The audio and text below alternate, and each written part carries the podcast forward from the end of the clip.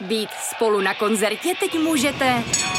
Třeba v tramvaji, na firemní poradě i tisíc metrů nad mořem. Jsme tu, abyste mohli být mezi svými kdekoliv. Tak zůstaňte ve spojení díky datům na naší nejrychlejší mobilní síti v Česku. T-Mobile.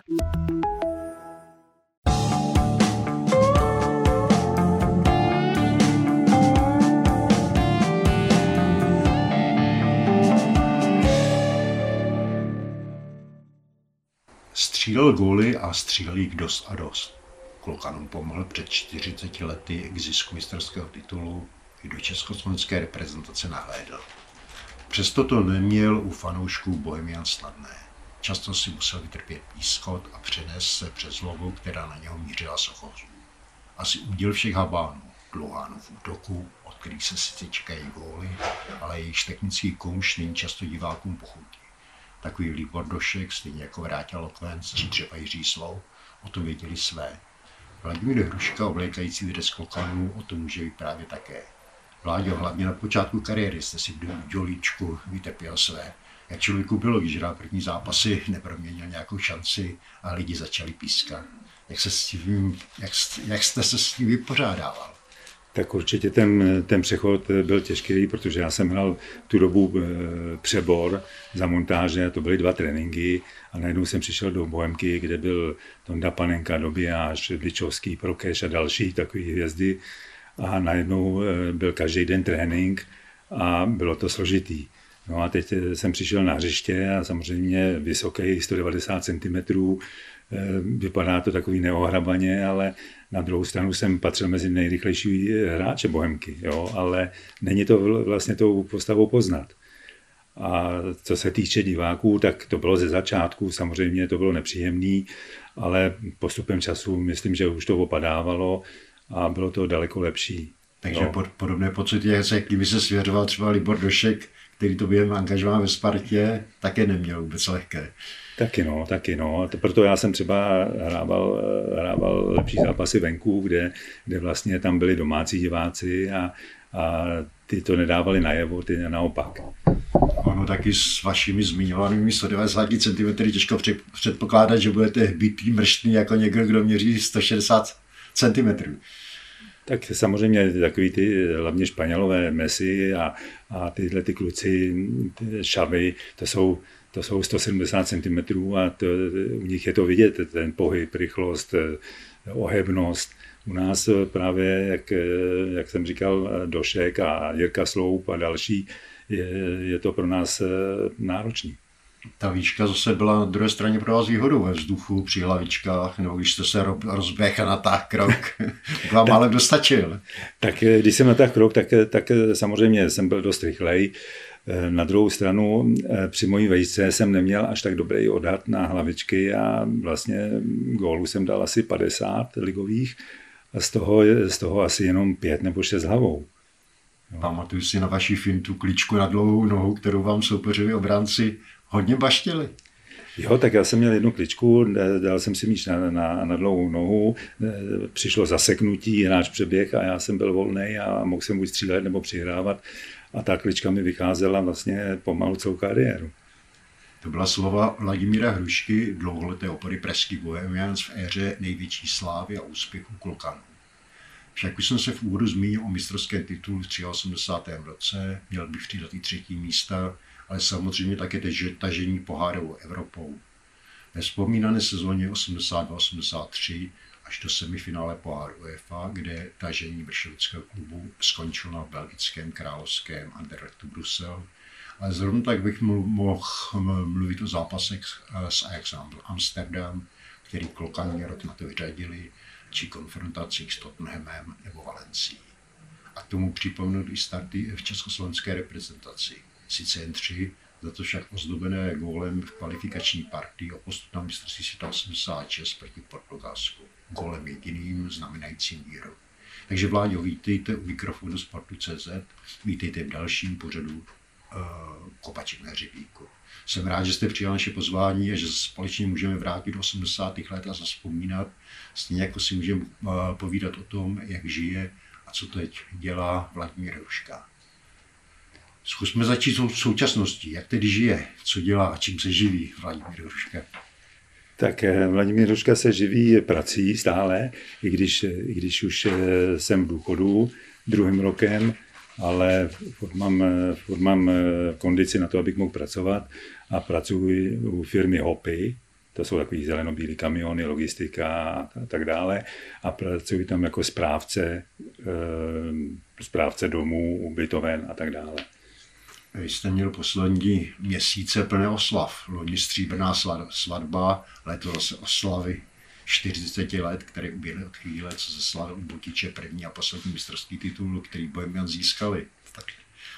tak ta první oslava, to, to je s manželkou, dvacet pět let.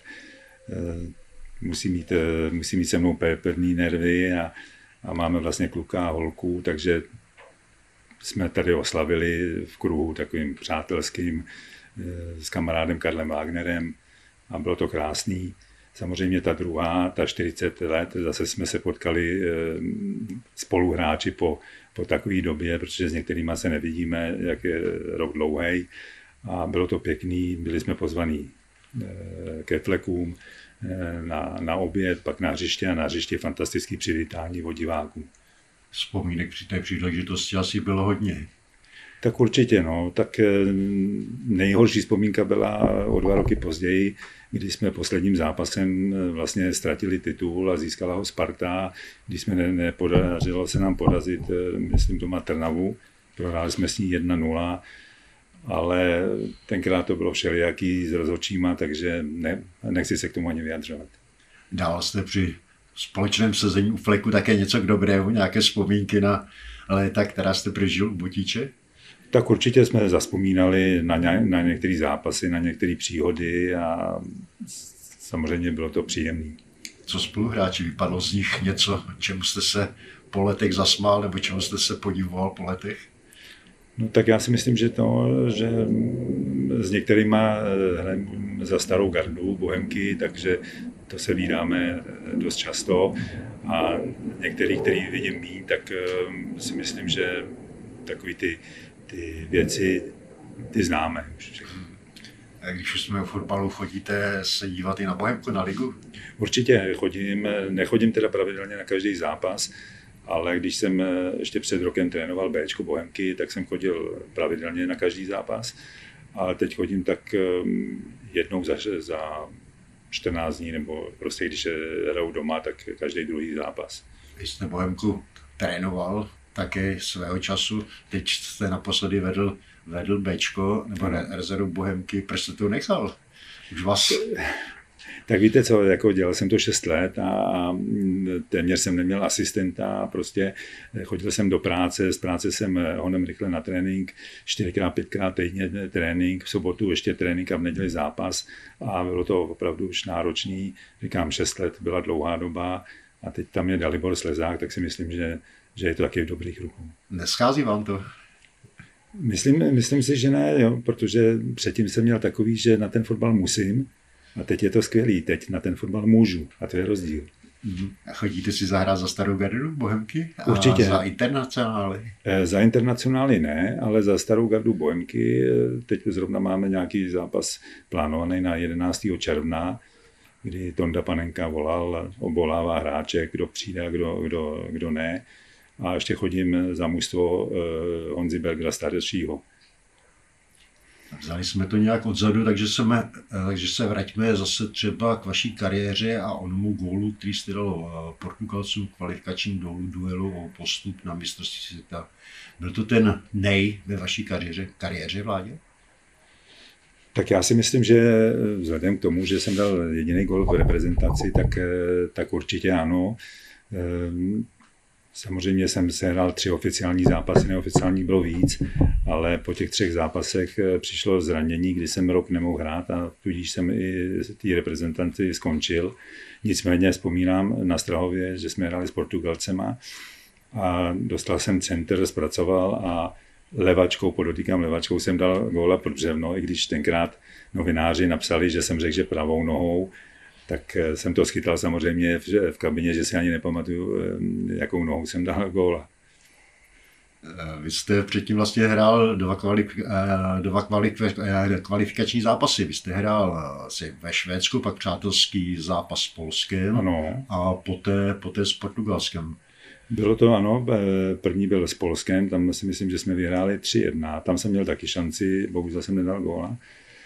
Pak jsme hráli ve Švédsku. To byl hodně důležitý zápas. To byl důležitý zápas, tam jsem taky měl šanci, ale v rozhodujícím momentu mi balon odskočil. A tam si myslím, že Stremberg nafilmoval penaltu a, a tím jsme prohráli. A e, zápas doma s Portugalskem, s Portugalskem to, už jsem, to už jsem říkal.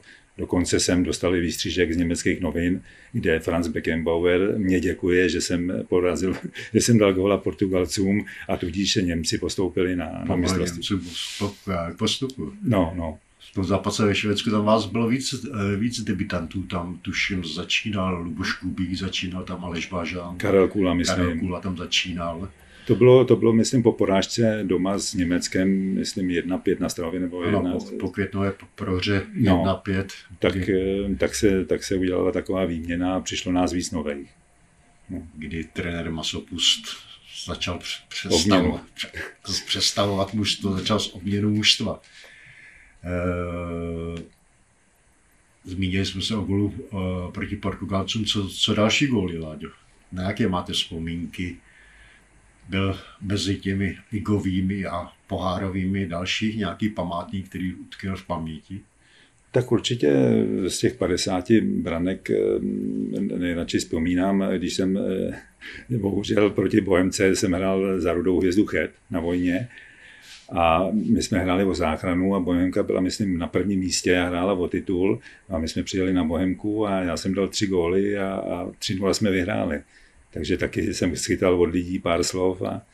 To tady mám poznamenané, že, že to byl, byl hat-trick, který asi v Bohemce nebyl příliš pochutí. No a v té době byl i, i ligový pohár, protože to bylo kvůli nějakému mistrovství.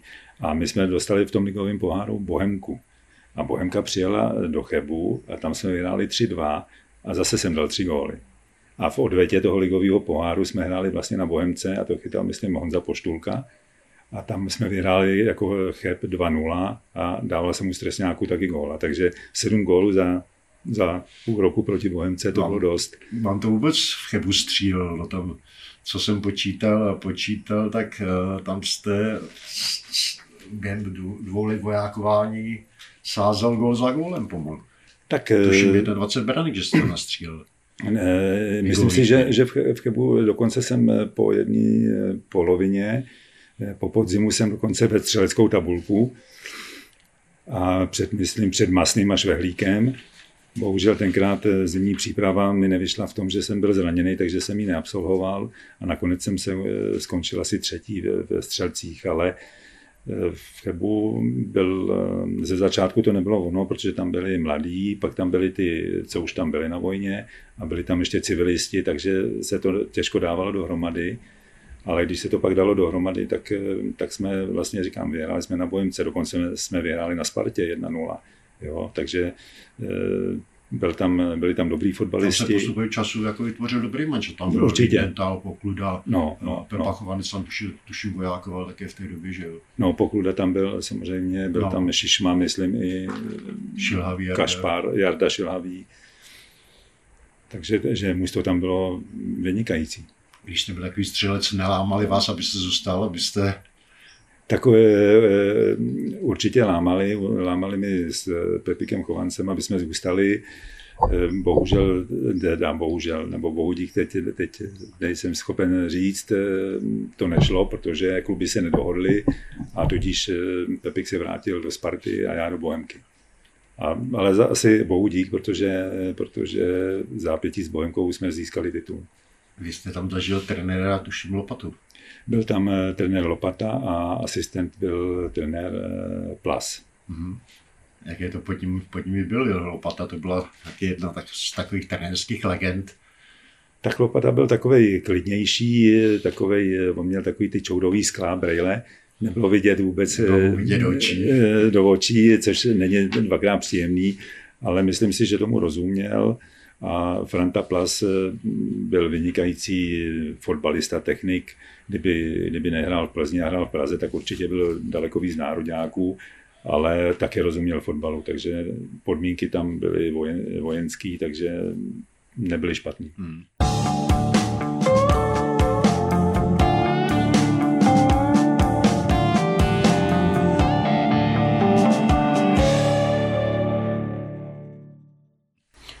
Když jste šel na vojnu, tak jste si od, od, odkopal rovu Bohemce, ale přitom jste měl původně e, namířeno do Slavie. Tak ono to bylo tak, že já, když jsem šel, když jsem šel z montáží, to bylo teď Kareče montáže, tak tam trénoval bývalý fotbalista Slávie Pepik Bouška. A Pepik Bouška mi doporučil do Slávie a tu dobu trénoval, myslím, Jareš. A Jareš řekl, ať přijdu na nějaké utkání přípravný, tak jsem přišel, teď nevím, čtyři nula, to bylo nějak s Roudnicí nebo s kým. A hrál tam ještě Franta Veselý a Dušan, Petr Herda a tak dále. No a po zápase mi Jareš řekl, že je nějaký pohár, tak abych přišel za týden. No ale mezi tím přišel Zadina z Bohemky a ze, a ze Svobodou a jel jsem zase na utkání přípravný do Kutné Hory. No a tam, tam jsme vyhráli taky, tam jsme zase Tonda, Panenka, Bičovský, Dobijáš. No a trenér pospíchal po zápase, řekl, abych to podepsal. No tak jsem nevál a podepsal. A tím pádem jsem neskončil ve Slávii, ale skončil jsem Bohemce. Jak je to bylo skočit do Bohemky, kde byly takové ikony jako Tonda, Panenka, Karol Dobijáš, Přenek Bičovský, mezi takové, takové, takové hráče z pražského Přeboru? Tak určitě je to náročný, jo, protože ty zvyky z toho Přeboru jsme měli úplně jiný než, než ligový a než, než se člověk zorientoval, než se zapracoval, tak, tak v té době právě to bylo ty diváci a, a samozřejmě Přemek Bičovský a Tonda Panenka Dobijáš, ty chtěli vyhrávat furt. A jak někdo ne, nemakal na sto procent, tak mu to dali najevo. Hmm. Kdo byl v té době kápem v kabině? Tak já si myslím, že, že tam byl Dobijáš, Panenka i Přemek Bičovský, tyhle ty tři tam byly a, a tam byly možná Zdeněk Hruška. Jaké to bylo vůbec hrát s Tondou Panenkou, Radičkou, skrytně hrát balón? Tak s, s, Tondou to, s Tondou to bylo vynikající v tom, že Tonda sice moc nebránil, to je pravda, to každý ví, nicméně na druhou stranu, když dostal balón, tak uměl krásný čtyřicetimetrový pas přesně do nohy, kopání standardek, to bylo, to bylo na tu dobu úžasný, ať to byly trestňáky, ať to byly rohový kopy, tak to byl jeden jak druhý, takže s ním to bylo fakt, fakt pohádka. Přemek zase byl na černou práci. Přemek byl vynikající taky, to, byl, to je fotbalista, který, který vynikající přehled, kopací technika, taky, taky standardky kopával. A měl výhodu v tom, že on byl obrovský bojovník a navíc on mohl hrát jakýkoliv post. Dal jste ho na stopera, na záložníka, na útočníka a všude byl vynikající. A co Karolko? Tak Karolko, ten, Karolko ten, ten, ten nerad prohrával, to je samozřejmě na tréninku, tam, tam by skopal každýho, když se, když se prohrálo, ale k tomu to patří. Karolko byl vítězný typ a ty vítězný typy to dodávají mužstvu ohromnou, ohromnou věc. No, takže Karolko technicky výborný, bojovností výborný, akorát nesnes, když někdo nemakal. Hmm. Vláďo, dá se říct, že v vaší éře to měli střelci relativně snažší, protože neexistovalo hrát na jednoho útočníka? Tak, takhle my, Bohemce, když vemu Bohemku, tak bylo to snažší, ale pro nás to bylo těžší, jo, protože my jsme měli třeba šest vyrovnaných útočníků. Jednou člověk se zranil, nehrál nebo, nebo se mu nedařilo, hrál druhý. To, to jsem tam byl já, Jarda Němec, byl tam Mičinec, byl tam Čermák. Příložný. Jo, příložný a tak dále. A ještě Petar Novák, Petar jo, pak přišel Janečka, jo, tak Válek, ještě pak, jo, to, to bylo jeden útočník lepší než druhý. A s kým se vám hrálo nejlépe vepředu? Nebo s kým se jo, ještě jsem, zapomněl, jako ještě jsem zapomněl, právě ten by mi dal. Jarda Němec samozřejmě, který, který byl rychlej a gólovej. A s Jardou Němcem se mi hrálo výborně a s Milanem Čermákem. Hmm. Dovedete, se, dovedete si představit sebe v dnešní fotbale, kdy na hrotu většinou operuje jeden útočník? tak myslím si, že, že je důležitý, aby, když tam je jeden útočník, aby se ze záložní čtyřice, pětice posunuli hráči a doplnili ho. Pokud, to, pokud ho nedoplnějí, tak ten útočník má těžkou pozici, aby se prosadil proti třem, čtyřem obráncům. Ale říkám, pokud ho do, dobře doplnějí ty záložníci, tak, tak to není zase tak špatný. My jsme se několikrát zmínili o mistrovské sezóně osmdesát dva osmdesát tři, sezóně mistrovské, ale také sezóně hodně hektické, provázané odchody a návraty trenéra Pospíchala. Jaké jsou vzpomínky na tu nejslavnější sezónu Klokanu? Tak my jsme to vnímali samozřejmě, ale jako hráči jsme s tím nemohli nic dělat. Najednou přišel zápas vlastně s Anderlechtem, kdy trenér Pospíchal Byčovskýho nepostavil, což pro nás bylo překvapení, ani, ani nám nevysvětlil proč. Samozřejmě lidi si ho vyžádali o poločase, no a trenér Pospíchal to pak neunes a skončil. No a vzal to trenér Zadina, který nás trénoval, ale zase Pospíchal dlouho bez fotbalu nevydržel, tak se zase vrátil a tím pádem se jakoby rozhádali se Zadinou a byl problém, že jo. Ale nakonec jsme to teda dokázali, dokázali dotáhnout do vítězního konce nebo k titulu. Dotáhnout do konce. Vy jste to u trenéra Pospíchala asi neměl moc lehké. Tak já si myslím, že, jo, že to neměl lehké nikdo. Jo, on dokázal seřvat Tondu Panenku a Dobijáše jako mě, jako, jako mladý kluky, třeba Jirku Ondru nebo kohokoliv. Jo, prostě on neměl rád pořádek, on potřeboval to, aby furt byl nějaký šum, aby, aby to se trošku pohádali, jo, protože nás tam bylo hodně fotbalistů dobrých a, a on i tím si vlastně říkal, jakou udělá sestavu. Bylo to ku škodě nebo ku prospěchu podle vás? No, já si myslím, já jsem čet samozřejmě, nebo slyšel jsem i Přemka Byčovskýho, nebo jsme mluvili o tom, myslím si, že kdyby, kdyby trošku zvolnil malinko a byl takový jakoby ličtější jakoby k nám hráčům, tak si myslím, že jsme nemuseli mít tu jednoho titulu, ale mohli jsme mít třeba dva, tři. To je můj názor. Byl třeba hodně velký raz, hodně tvrdý při trénincích, při zimní přípravě. Nedávno vyprávěl třeba Karol Dobijáš, jak jste běhali s, o, s vestama, s olovem a jak jste se snažili švindlovat, vyhazovat olověné kuličky a dávat do kapes šišky. Tak, tak samozřejmě byl raz, raz byl nejenom na hřišti, raz byl, jak někoho viděl, kdyby viděl teda někoho napít se alkoholu, tak ho hned vyhodí, jo, jídlo, knedlíky, nějaká svíčková, nebo to neexistovalo prostě, jo, každý musel, na hotelu jsme museli vejít, nesměli jsme opouštět hotel, jo, když jsme byli v zahraničí, tak my jsme si chtěli třeba něco nakoupit, on byl proti tomu zase, jo, on prostě nás chtěl držet prostě hotel, hřiště, hotel, hřiště. Jo, takže on byl na tohleto velký ráz. Hmm. Já vám teďka prozradím jednu věc. My jsme mívali takové sedánky na Pangráci v hospodě u Čejpů, kde se scházel Zadina, Pospíchal, Franta Dvořák z olympijského výboru. A Pospíchal tam několikrát o vás mluvil a říkal, že jste byl na jeho gusto studená krev, že vás vždycky musel probrat. Jak vás probíral? No tak probíral mě tím, že přišel už do kabiny, jo, ale tak ono, někdo, víte, jo, někdo, někdo je horká krev, někdo je klidnější, já jsem patřil k těm, těm klidnějším a patřím do dneska, jo, ale třeba takovej Dobijáš, říkám, nebo, nebo jiní kluci, ty vylítli hned jak čertík z krabičky a, a samozřejmě pro ten fotbal je to, je to lepší, jo. Ale říkám, no, jako útočník zase jsem, zase jsem, když jsem si zachoval chladnou hlavu a nevyšiloval jsem, tak jsem mohl dávat góly. Tonda Panenka zase vyprávěl, jak vás jednou nakop polobotkami před zápasem přes achilovky, aby vás vytočil, vyprudil.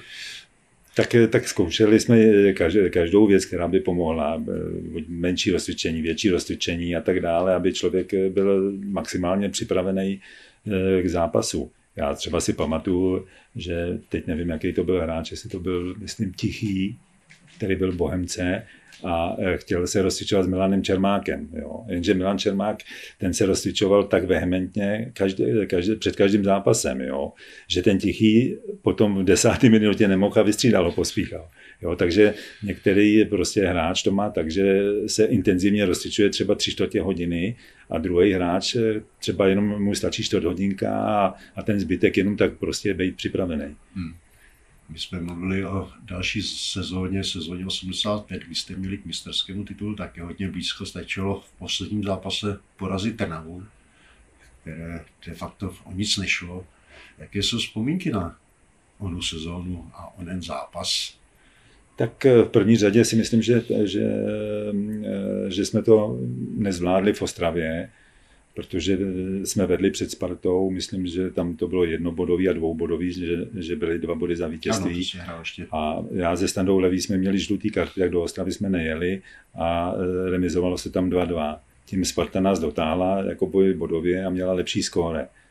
Samozřejmě teď jela do Banské Bystrice, tam, tam prohrála, my jsme to prodloužili ještě, protože jsme si schválně vzali špatný kolíky, tak se ta hra prodloužila o deset minut, takže my už jsme věděli výsledek deset minut před koncem. Ale pískal to slovenský rozhodčí Krchňák a myslím si, že, že měl nějaký určitě instrukce, protože Pavel Chaluka dal po rohu regulérního góla, naprosto regulérního, a on nám ho neuznal. Jo. Pak vyloučil Zelenskýho, vyloučil Mičince, samozřejmě i Trnaváky vyloučil za vzájemný nějaké napadení. Jo, takže Egharta a Belanský, Belanskýho. No, takže od nějaký, jestli si dobře vzpomínám, od dvacáté minuty se hrálo devět na devět na, na celé hřiště. No a oni udělali jediný protiútok prostě a dali nám branku a my jsme, my jsme tlačili. Dokonce já v devadesáté minutě ve skluzu jsem, jsem šel do skluzu a trefil jsem padajícího brankáře, od toho se to obloukem odrazilo do, do prázdné branky a prázdný brance to ještě nějaký obránce vykop na roh. Pamatuju na ten zápas, byl jsem na, na novinářské tribuně a... Bylo to pro nás velký zklamání, protože... Taktika, ten smutek, který, který no. poté, poté zavládl. Určitě. Myslím si, že to byl snad nejsmutnější zápas v mý kariéře. Mm. Byla třeba, byl třeba ten manšaft v osmdesátém pátém roce lepší, než ten manšaft v osmdesátém třetím. Kdybyste to měl porovnat. No tam moc změnám nedošlo, ale... Já si myslím, že v tom osmdesátém pátém jsme byli zkušenější, vyzrálejší a že jsme to měli dotáhnout do konce, no, ale jako ty, ty kvality bych, bych posoudil tak, že, že byly stejný, jo. V tom osmdesátém druhém tam, tam nám vycházelo všechno, v osmdesátém pátém tam bohužel některé zápasy nevyšly a, a tím jsme nezískali titul. Hmm.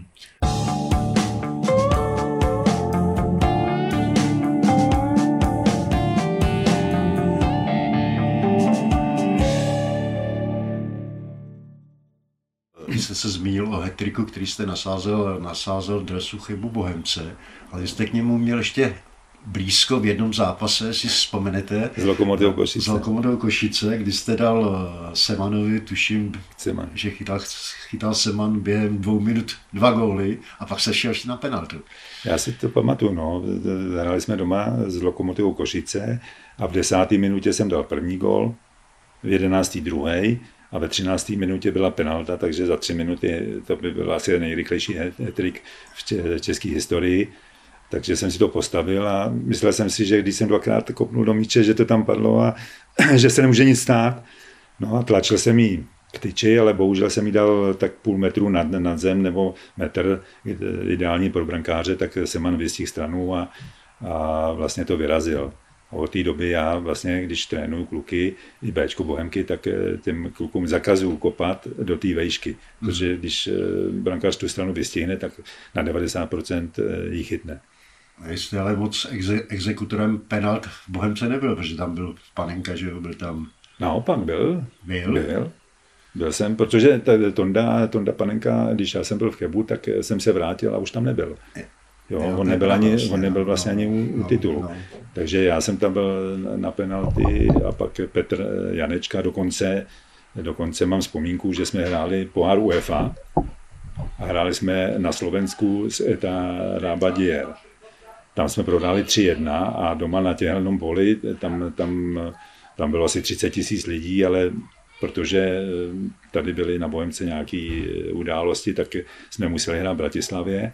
A z těch třicet tisíc lidí tam bylo asi dvacet tisíc Maďarů a pět tisíc Slováků, takže že to nebylo až tak domácí prostředí, nicméně dva nula jsme vedli, pak, pak jsme dostali góla na dva jedna. A myslím si, že dvě minuty před koncem Standa levý vlítnul do šestnáctky a byla penalta. A byl, kopal, měl jsem ji kopat já nebo Janečka. Teď já jsem se koukal, kde je Janečka. Janečka ten popíjel tam, tam někde u střídačky schovaný. Tak jsem si to vzal a naštěstí jsem teda proměnil, takže bylo prodloužení. No a dokonce v tom prodloužení, já jako velký hlavičkář jsem dal hlavou góla, tak, takže jsme postoupili. Pamatuju si, jak je tento zápas. No. My jsme teďka u pohárových zápasů, pohárového tažení Evropou. Asi nejslavnější byl rok osmdesát tři, kdy jste to dotáhli až do zmíněného semifinále proti Anderlechtu a kdy jste se vyrovnávali s velkými soupeři. Tak Anderlecht v té době byl, patřil mezi nejlepší týmy, týmy Evropy. Tam byly, tam byly hvězdy, jo, a dokonce, dokonce tu soutěž vyhrál. Jo, je škoda, že, že třeba jsme nedostali, tam, tam si myslím, že tam byla Univerzita Krajová a myslím, že tam bylo Porto. Jo, takže myslím si, že z těch dvou by se dal vybrat soupeř, který, přes kterého by se dalo jít, no, ale, ale Anderlecht byl opravdu silný. Pak další zápasy Láďo, na které jsou vzpomínky, určitě Ajax, který jste vyřadili. Tak Ajax, samozřejmě Ajax přijel Van Basten, Rijkaard. Se stala plná hvězda, to, to byly, plná velkých jmen. E, trenér Pospíchal před zápasem to vyhecoval, tak, takže prostě to, by, to bylo, řezalo se to. Jo. Ale je to, je to daný tím, že my jsme, my jsme hráli na Ajaxu a tam jsme prohráli jedna nula a tam pískal nějaký takový zrzavý německý rozhodčí, východoněmecký myslím, a e, Janečka dal regulérního góla a on, oni mu ho neuznali kvůli offsideu. Jo, takže my jsme byli tedy jakoby zdravně na to naštvaní, tak jsme do toho šli a nakonec se nám teda podařilo vyrovnat, myslím, Jirka Sloup, že dával nějak deset minut před koncem, no a na penalty se k nám přiklonilo štěstí a vyhráli jsme, takže to byl ohromný úspěch. Mm-hmm. Třeba zápas s Tottenhamem, taky velikán evropského fotbalu. Tak s Tottenhamem tam, tam jsme hráli výborný zápas, já bohužel jsem tam měl dvě šance gólový. Jednou mi to brankář vytáhnul neskutečně a po druhé v šanci, protože tam bylo takový nějaký mokro, tak, tak jsem při té šanci uklouznul a, a šlo to těsně vedle. No a dostali jsme takový dva blbý góly, tak, takže nakonec Tottenham vyhrál dva nula, i když říkám, my jsme tam hráli výborný fotbal. No a jestli si dobře vzpomínám doma, to nám dali rychlej gól, takže jsme jedna nula prohrávali, pak myslím Zdeněk Prokeš vyrovnal. A už nebyla síla na to, aby jsme to utkání zvrátili a museli bychom dát bývali tři góly, protože tenkrát se počítal gól. Gól střelil ze hřiči, soupeř se počítal no. za dva. Když se tak vrátíte do minulosti, na který z těch pohárových zápasů jsou takové nejkrásnější vzpomínky, nebo který se vám vyvedl nejvíce? Tak já si myslím, že, to, že jsme hráli v Turecku na Fenerbahce. No, tam to bylo šílený lidi, samozřejmě, že tam jsme vyšli na hřiště a, a takový hukot, to, to, to se neslyší jen tak. No a oni běhali kolem nás a štípali, jo, normálně štípali do nohou, do zad, do zadku. No a nakonec já myslím, že jsem dal góla, tak nějaký asi sedmdesáté nebo osmdesáté minutě a vyhráli jsme tam jedna nula. No a doma jsme je porazili, takže že jsme postoupili s nima. Mm. Když jsme ještě u trenéra Pospíchala, zažil jste od něj slova chvály? Tak on byl specifický v tom, že, že moc nechválil. Někdy mi přišlo, že chválil dokonce i ty horší, než, než ty záměrně. Lepší. Záměrně. Jo, třeba, třeba dám příklad, odjelo se na reprezentativy, odjelo třeba šest sedm lidí, zbytek hrál, tady zůstával, trénoval a hrál přátelák proti třeba třetí lize. A horko těžko vyhrál třeba tři dva, jo, nebo čtyři tři, a teď se vrátili ty kluci z reprezentace a on v kabině začal na ně, že jestli si myslí, že jsou v nároďáku, takže tady hrát nebudou, že se měli podívat, jak, jak ten zbytek výborně hrál a tak dále. Takže mně to někdy přišlo, že jako je chtěl tímhle tím vyhecovat. On byl specifický tím, že hráči, kteří se dostali na nároďáku, pak nestavil, nestavil třeba v lize. Jo? Tak to bylo, to bylo zejména brankáře. Že? Když tam byl Zdeněk Hruška, tak přijel a chytal Borovička, a zase v obráceně, když to bylo, tak, tak zase naopak. No, tak měl svoji nějakou metodu, takovou divnou, ale... No. Zažil jste od něho také, když jste se dostal do nároďáku, něco podobného? Tak já jsem nezažil, protože já víceméně jsem sehrál ty tři zápasy, tak, takže nebyl čas na to asi. Jo. Láďo, jste byl uh, sice útočník, ale de facto během kariéry jste byl takový univerzál. Tak já, já... Schopen být univerzál. Já mám pocit, že dokonce, a to už nebyl tam Pospíchal, že, že myslím, že tam, že tam byl Uhrin a že na Baníku jsem hrál stopéra dokonce. Já si taky vzpomínám, že jste v některých zápasech za Uhrína hrával stopéra, no. Že jste hrával, hrával beka. No. Já teda jsem, jsem si vždycky představoval, protože jsem měl dobrou kondici, protože jsme dost trénovali, tak jsem si představoval, že bych mohl hrát záložníka. Jo. Ale trenér Pospíchal prostě chtěl, aby jsem byl v útoku, protože umím dát góla, tak, tak mi tam dal. Bohužel v té době byla i nevýhoda v tom, že, že my jsme tam byli tři útočníci a on chtěl hrát klasický křídla. To znamená, že já jsem musel držet levý křídlo a moc se necpat do toho prostředka. A tím pádem do těch šancí se člověk dostával míň. Jo, třeba Pavlovi Chaloupkovi, který byl nejlepší střelec v té sezóně, tak na tom, na tomu jsem nahrál na dost gólu. Hmm. No, tak říkám, no, ale z toho křídla se dostávat do šancí, to už bylo... Už bylo obtížnější, no, a komplikovanější. No. Proto, stěl... třeba, proto třeba, jak jsme se bavili v tom Chebu, tam se nehrálo na tři útočníky, tam se hrálo na dva a tam ten prostor byl těm větší, člověk se dostal do prostředka a mohl dávat víc gólů. Relativně větší, no. Přesně. No. Proto se tam dal také těch dvacet jedna no. ligových, ligových gólů. Jo.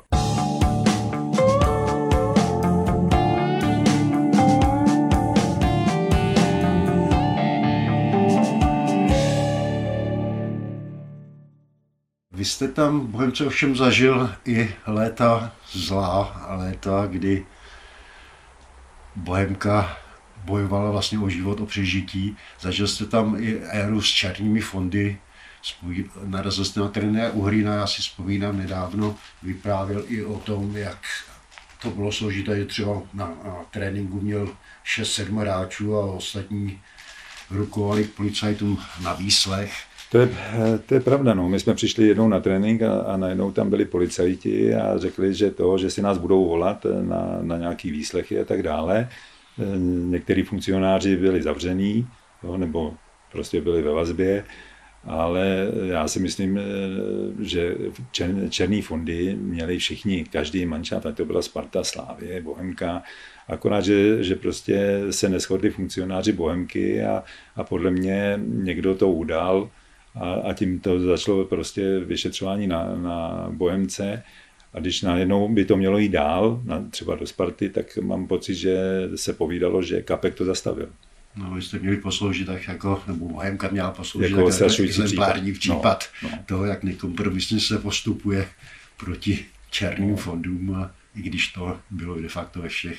A samozřejmě ještě nás to přemlouvali, ať se přiznáme a tak dále. My jsme neměli vlastně k čemu. Jo. My jsme ty černé fondy jako hráči nedělali. Jo. Takže z naší strany prostě my jsme se snažili hrát fotbal a snažili jsme se hrát ten fotbal co nejlíp.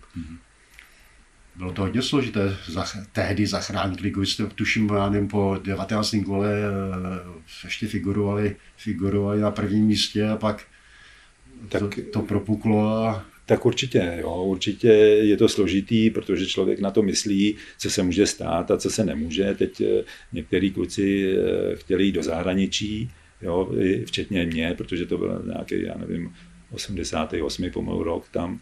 A některým klukům zabavili pasy, takže nemohli. Jo, takže to bylo složitý a teď člověk už nepřemýšlí jenom o fotbale a přemýšlí o věcech, který by neměl, že jo. a to se odráží i na tom hřišti a ty výkony nejsou takový, jak by měly být. Hmm. Nakonec jste ligu zachránili a vy jste se i do zmiňovaného zahraničí dostal na tři roky do Francie. Tak měl, já jsem měl jít do Belgie. Láďa Novák, trenér, tam měl trénovat nějaký mužstvo ligový, který měl postoupit a přemlouval mi, abych tam šel. Ale v té době přišel nějaký manažer, jestli nechci jít do Francie, do třetí ligy. A teď já jsem se rozmýšlel, jestli mám jít do Francie nebo počkat na tu Belgii, protože v té Belgii byly lepší peníze než, než ve Francii třetí lize, což je pochopitelný. Nicméně v té Belgii to nebylo jistý, protože tam bylo poslední kolo a, a Láďa Novák trénoval to mužstvo, který měl postoupit. No nakonec jsem teda šel do té, podepsal jsem to do té Francie a s tím, že jsem se dověděl, že to mužstvo nepostoupilo a tudíž to padlo i ta Belgie, takže jsem to rozhodnutí bylo dobrý. Docela správný. Jaké vzpomínky na sladkou Francii, město komiksů. Tak, tak já jsem byl v Angoulêmu, to, to je asi sto kilometrů od Bordeaux. Jo, západ, krásný počasí, nádherný. Jo, taky to bylo problematický, protože jsem tam přišel a tam, tam byly vedra třicet pět stupňů a hrálo se. Že? Tak každý zápas pomalu, byl, říkám, bylo to náročné na kondici. Teď, teď tam bylo hodně afrických hráčů, dvacetiletí Marokánci a Tuniziani a, a další a další.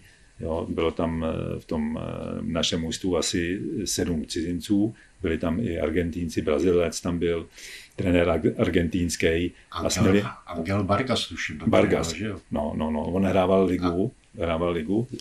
On a, taky argentinský reprezentant si třicet zápasů na kontě. No a on, on mě teda hodně pomáhal, protože věděl, že, že cizinci to tam mají těžký, tak, takže on, jo, říkám, pomáhal mi dost. Ale e, tři hráči jsme měli hrát. Naštěstí teda to bylo dobrý, že já jsem hrál každý zápas. Mm, a, do, a dokonce i, i v mojich letech, po třicítce jsem, jsem tam byl nejlepší střelec klubu.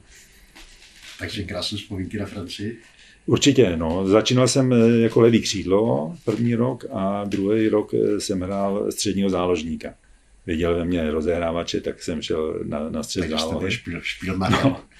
tak, takže bylo to příjemné a, a myslím si, že lidi byli vynikající, a, ale ono je to vždycky tak, když v zahraničí se vám daří, tak ty lidi jsou výborní. Mm. Horší je to, když se vám nedaří, tak to zase nadávají a už to není tak příjemný. Že? Vrátil jste se tam někdy? Já jsem se tam někdy podívat? Byl jsem se tam podívat, byl. Škoda, že jsem tam byl jenom tři roky, ale, ale věk člověk nezastaví a, a nebylo tam, vyměnilo se tam vedení, jak, jak na radnici politický a tak i trenéři a, a nový sponzor a bylo to tak, že jsem se vrátil. Ale myslím si, že, že to pro mě bylo úžasný a teď dokonce se mi ozval sekretář, který slavil sedmdesátku a teď začátkem červnu má sem přijezd do Prahy, takže si s ním povídáme, teda možná, jo, protože těch pár slov... To ještě zvládáte pořád, jo? Tak domluvím se, ale už to není tak takový, jako to bývávalo před, tím, před těma třiceti, třiceti lety. No. Mm. Po návratu z Francie jste se taky myhnul v Bršanech. Tak já jsem se vrátil z Francie a najednou telefon. Luděk Macela volal. A Luděk Macela byl prostředník Franty Chvalovskýho. A jestli bych nešel si zahrát za Blšany. A já jsem se ptal, kde to je, co to je vůbec. Já jsem nevěděl, že... Vesnice, Mladice, no. Tak jsem tam přijel do těch, do těch Blšan a teď mi přivítal Franta Chvalovský v civilu, a že, že je prezident klubu a tak dále.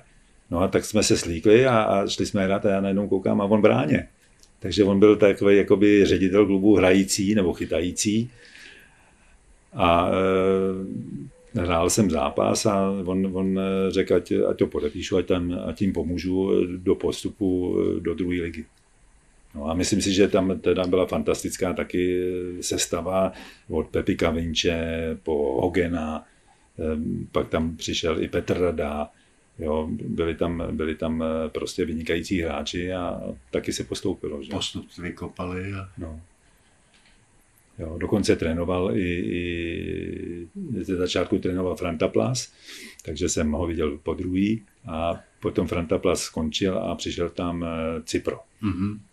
Pamatuju, pamatuju Cipra. A hlavně těch Blašanech tam, tam téměř nic nebylo, že? Tribuna žádná, stýkali jsme se v Buňce, kde nás se sotva vešlo jedenáct, ale za, za rok najednou tam vyrostlo všechno, šest hřišť a nádherný, nádherný prostředí. Hotel, celý areál, no.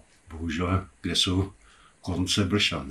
Teď to, teď to tam chátrá, nemá kdo to zaplatit a finance, je to škoda. No. Finance, je to škoda, protože ten areál tam byl opravdu pěkný. A tak ono, ono tyhle ty, ty, ty kluby, které jsou, které mají, já nevím, pět set obyvatel, to mělo Blšany, tak ono je těžké, aby hráli ligu, jo. Já, v Německu třeba je to Hoffenheim, ale ten má podstatně více, víc lidí než, než Blšany a takhle dopadly u nás i Drnovice. A taky mluvitýho sponzora Lázně Bohdaneč. Jasně, jasno. Takže tyhle ty malé kluby, třetí liga si myslím je pro ně max, ale pak tam přijde jeden sponzor, který si myslí, že to utáhne a najednou dojdou peníze a skončí to vlastně tak, jako to skončilo v Blšanech. Přesně tak, zvláště když tam v tom regionu není žádná fabrika, žádný sponzor, sponzor který, který hmm. by to fotbalu, fotbalu šel nebo by býval šel. Jo. Následovala cesta do Bohemky jako trenér nebo jako tak asistent já, trenéra. Tak já, já, jsem, já jsem tam přišel do Bohemky a dělal jsem asistenta mladšímu Hrinovi. Tam jsme měli problémy s tím, že Svaz nám zastavil kvůli finančním dluhům přestupy, tak, tak jsme se domlouvali, tak jsme stáli hráče, ty hostující a myslím si, že, že ten první, my jsme tam teda přišli po Zdenkovi, Ruškovi a Dobiášovi a po podzimu to místo bylo sedmý nebo osmý. A my jsme za jaro neprohráli jediný zápas a dostali jsme se, myslím, na třetí místo, ale postupovali první dva. První dva manšaftána. No a pak začaly teda ty problémy, kdy, kdy, kdy vlastně jsme měli zastavený ty přestupy a bojovali jsme i s mladýma klukama z juniorky a, a když jsme byli dvanáctí, tak, tak to krachlo. Bylo to hodně složitý období.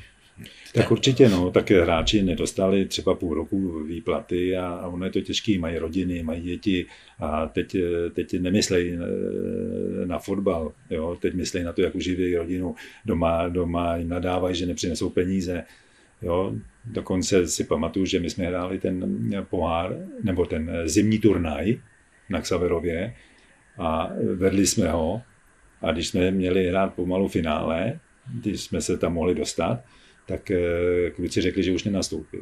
Hmm. A nebyla šance prostě je přemluvit na to, aby, aby nastoupili a nenastoupili, takže jsme, že jsme vlastně ani se to finále nehráli. Hmm. Láďo, vy jste vždycky o sobě říkal, že jste bohemák vršovický, ale přesto jste šel k panu Vejsadovi na Stříškov. Tak víte co, já jsem, já jsem trénoval Bohemku. To vám fanoušci, fanoušci dlouho vyčítali asi. Vím, já jsem s některými o tom mluvil. Bylo to složitý období, kdy, kdy vlastně já jsem trénoval Bohemku, která, která byla na tom finančně špatně a Uhrin odešel do Boleslavy. A já jsem tam zůstal sám. Mladší, Uhrin mladší odešel do Boleslavy trénovat a nemohl si mě vzít sebou, protože to nešlo. Takže já jsem to dojížděl, tu Bohemku a, a myslím, si, myslím si, že to nebylo špatný. A najednou přišel konkurs a přišli lidi, kteří mi řekli, ať vypadnu a že tam nemám co dělat. Jo. A teď, teď samozřejmě já jsem tam taky měl nějaký dluh, kdy mi neplatili asi za tři čtyři měsíce. A když teď je člověk bez práce a má manželku a má dvě děti, tak něco musí dělat. A jedinou nabídku, kterou jsem měl, tak to byla od Vejsady. Jo. Takže jsem, jsem byl nucený ji vzít, i když prostě to bylo proti mojím jakoby přesvědčení, ale jsem trenér, prostě jo, je, je, to, je to těžký. Chápu, je to že profese, pro, to... chápu, že pro vršovický fandy, bohemky, to, to bylo těžký, ale pro mě to bylo obzvlášť. Jo. Jo, takže tam jsem byl asi rok a půl nebo tak nějak. Dokonce jsme hráli proti sobě zápas, který skončil nerozhodně, myslím nula nula. Ale říkám, já jsem převážně, nebo převážně jsem stoprocentní vršovický bohem. Bohemákem vršovickým jste byla a zůstal. Jo. Když se ohlédnete teda zpětně za svoji kariéru, na co nejraději vzpomínáte za ta léta Bohemce, za ty sezóny, které jste odkopal? Tak vzpomínám, vzpomínám na to, že tam, že většinou, když, když jsem hrál, ať to bylo Bohemce, ať to bylo, ať to bylo v Chebu, a později třeba i v Blšanech, tak na dobrou partu kluků vždycky. Měl jsem štěstí na, na dobrý party a, a když je dobrá parta, tak nemusí být ty fotbalisti až takový, ale prostě ta parta, ten, ten tým vynese, vynese hodně vysoko. Jo? Zrovna, zrovna třeba my jsme hráli, jak jsem byl v tom Angoulêmu ve Francii, tak ten první rok jsme měli vynikající partu. Bohužel jsme skončili druhý jenom o skóre. A pak vedení posílilo do dalšího roku hráč, asi šest hráčů, ale ta parta tam nebyla taková a už jsme se tam nedostali prostě. Jo, takže já jsem takovýho přesvědčení, že, že parta dělá daleko víc než, než jednotlivci, kteří jsou vynikající. A když jste si měl třeba vzpomenout na nějaký konkrétní zápas nebo konkrétní moment ve vaší kariéře Bohemce? Tak pamatuju si třeba, teď, teď jsem, no, jsem, hráli jsme doma ze Sláví a já jsem nenastoupil od začátku a Bohemka hrála prostě a měla problémy, prohrávala jedna nula o poločase. No a trenér pospíchal, mi nasadil do druhé půlky. No a teď, teď my jsme se dostali jakoby do útoku víc, protože, protože tam přišli, jsme čerství hráči. No a myslím si, že Belák, tenkrát spoluhráč, vystřelil a brankář to vyrazil a já jsem vlastně dal góla, takže to bylo jedna jedna. A potom na pravé straně obrany se dostal Kubík a chtěl si udělat fintu na mě, kličku, a já jsem, se mi podařilo mu to sebrat a tím odkryl obranu a já jsem dal balon přes, celý, přes celou bránu a myslím si, že Pavel Chaloupka nebo, nebo, nebo teď, jestli to byl Pavel Chaloupka, dal na dva jedna a vlastně jsme vyhráli dva jedna. Hmm. Takže to byl hezký zápas, protože bylo plno lidí a, a vlastně za poločas e, jsme to otočili a vyhráli. Když už jsme těch gólů a znovu se k ním vracíme, měl jste třeba v lize e, stopery obránce, proti kterým se vám hrálo vyloženě špatně nebo který vám nebyli vyloženě po chuti? Tak, a případně golmany, kterým jste nedal gól. Tak gólmany, když, když jsem hrál proti, proti Bohemce, tak, tak Zdeněk Hruška. Ten mi dokonce chytil penaltu, když jsme hráli s Chebem, dokonce i opakovanou. Jo. Takže že jsem, jsem nedal proti němu dvě penalty, ale proti hráčům se mi hrálo, když byli, když byli malí, menší a hodně pohybliví, tak se těžko obcházeli. Tady se potáhá. No, no, no, přesně. Tak proti těm, teď zrovna si nespomenu jaký, ale, ale když, když byli menší, tak jsem, tak jsem trošku měl problém. Mm-hmm. Láďo, a co teď po kariéře? Dal byste si ještě jednou, zopakoval byste si všechno, co jste na fotbalových trávnicích prožil a zažil? Tak já jsem, já jsem šťastný, že jsem hrál fotbal, protože to je můj koníček. A když děláte práci, který je vás, váš koníček, tak je to úplně super. Samozřejmě, když už potom je to profesionální a, a musíte, tak už to trošku opadá. Ale nicméně, kdybych se znovu narodil, tak bych chtěl hrát znovu fotbal. S Bohemákem Vršovickým utekla hodina vymezená našemu pořadu Kopačky na hřebíku hodně rychle, i když vzpomínat a vyprávět bychom mohli u mikrofonu sportu tečka cé zet dál a dál. Čas je však neúprosný, takže mi nezbývá, než Vladimíru Hruškovi poděkovat, popřát spoustu pohody a samozřejmě radosti. Radosti třeba právě z letošní Bohemky vršovické, která po čtyřiceti letech hraje zase o cestu do pohárové Evropy. Láďo, myslíte, že se vám dostane? Tak hrozně bych jich to přál, má těžší los, než má Slovácko, protože Slovácko teď hraje doma, myslím, s Olomoucí a Bohemka hraje na Spartě, která samozřejmě musí vyhrát. Jo? A třeba se mi nelíbí to, že tam nebude hrát Drchal. Jo? To, já to vůbec jakoby nechápu, jak, jak to může být ve smlouvě, že hráč, který je na hostování, nemůže nastoupit proti, proti týmu, který ho uvolní. To je nad moje chápání. To Sparta se tak bojí, nebo nechápu vůbec. Jo, takže hrozně bych jim to přál, aby, aby se dostali do pohárové Evropy, protože i lidi jsou fantastický a dovedli by to ocenit a dovedli by pozbudit klokany. Uvidíme.